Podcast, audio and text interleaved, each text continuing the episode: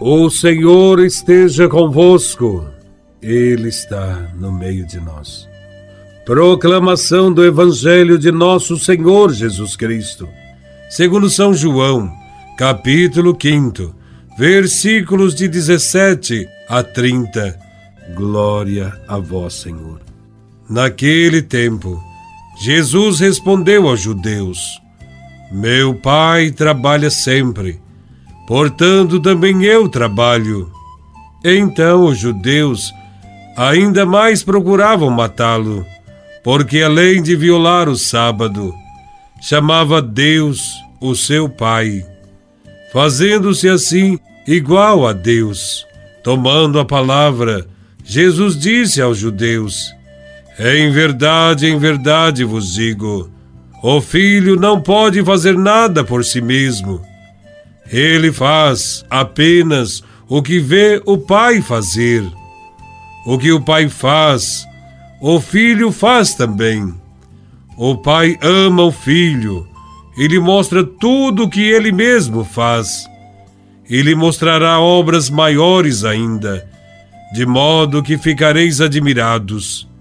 Assim como o Pai ressuscita os mortos e lhes dá a vida, o Filho também dá a vida a quem ele quer. De fato, o Pai não julga ninguém, mas ele deu ao Filho o poder de julgar, para que todos honrem o Filho, assim como honram o Pai. Quem não honra o Filho, também não honra o Pai que o enviou. Em verdade, em verdade vos digo: quem ouve a minha palavra e crê naquele que me enviou, possui a vida eterna. Não será condenado, pois já passou da morte para a vida. Em verdade, em verdade eu vos digo: está chegando a hora, e já chegou, em que os mortos ouvirão a voz do Filho de Deus, e os que a ouvirem viverão. Porque assim como o Pai possui a vida em si mesmo, do mesmo modo, concedeu ao Filho possuir a vida em si mesmo. Além disso, deu-lhe o poder de julgar, pois ele é o Filho do homem. Não fiqueis admirados com isso, porque vai chegar a hora em que todos os que estão nos túmulos ouvirão a voz do Filho e sairão. Aqueles que fizeram o bem ressuscitarão para a vida, e aqueles que praticaram o mal para a condenação. Eu não posso fazer nada por mim mesmo. Eu julgo conforme o que escuto, e meu julgamento é justo, porque não procuro fazer a minha vontade, mas a vontade daquele que me enviou. Palavra da salvação. Glória a vós, Senhor.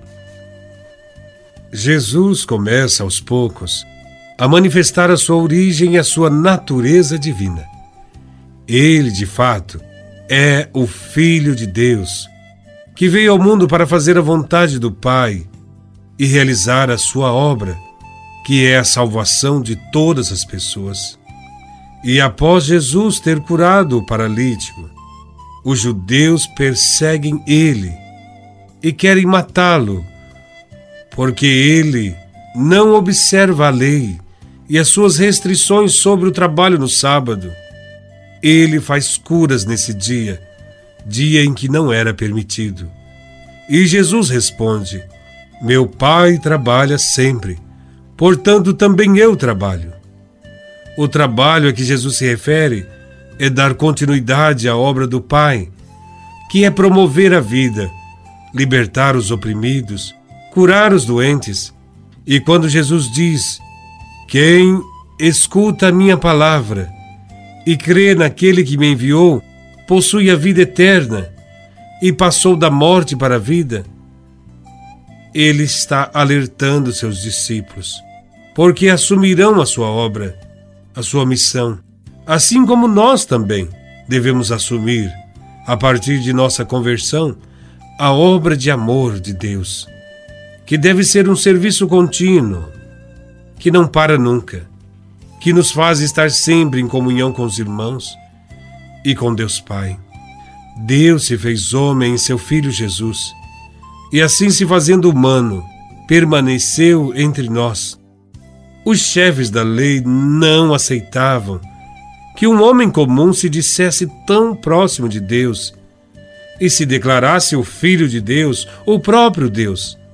Então, Jesus passou a ser mais ainda uma grande ameaça ao poder dos chefes religiosos da época.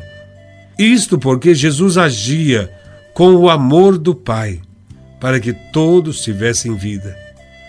Não fazemos nada por nós mesmos, senão pelo Pai em seu Filho Jesus.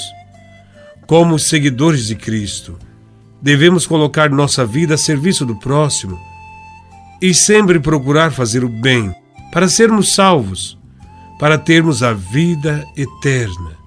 Jesus, com sua prática amorosa, nos deixa livres para escolhermos entre praticar o bem ou o mal, ser contra ou a favor dele e da vida, mesmo quando acharmos que não temos salvação. Jesus é o único que poderá nos salvar. Ele é o justo para os injustos, é aquele que deu a própria vida para que nós saíssemos da morte para a vida.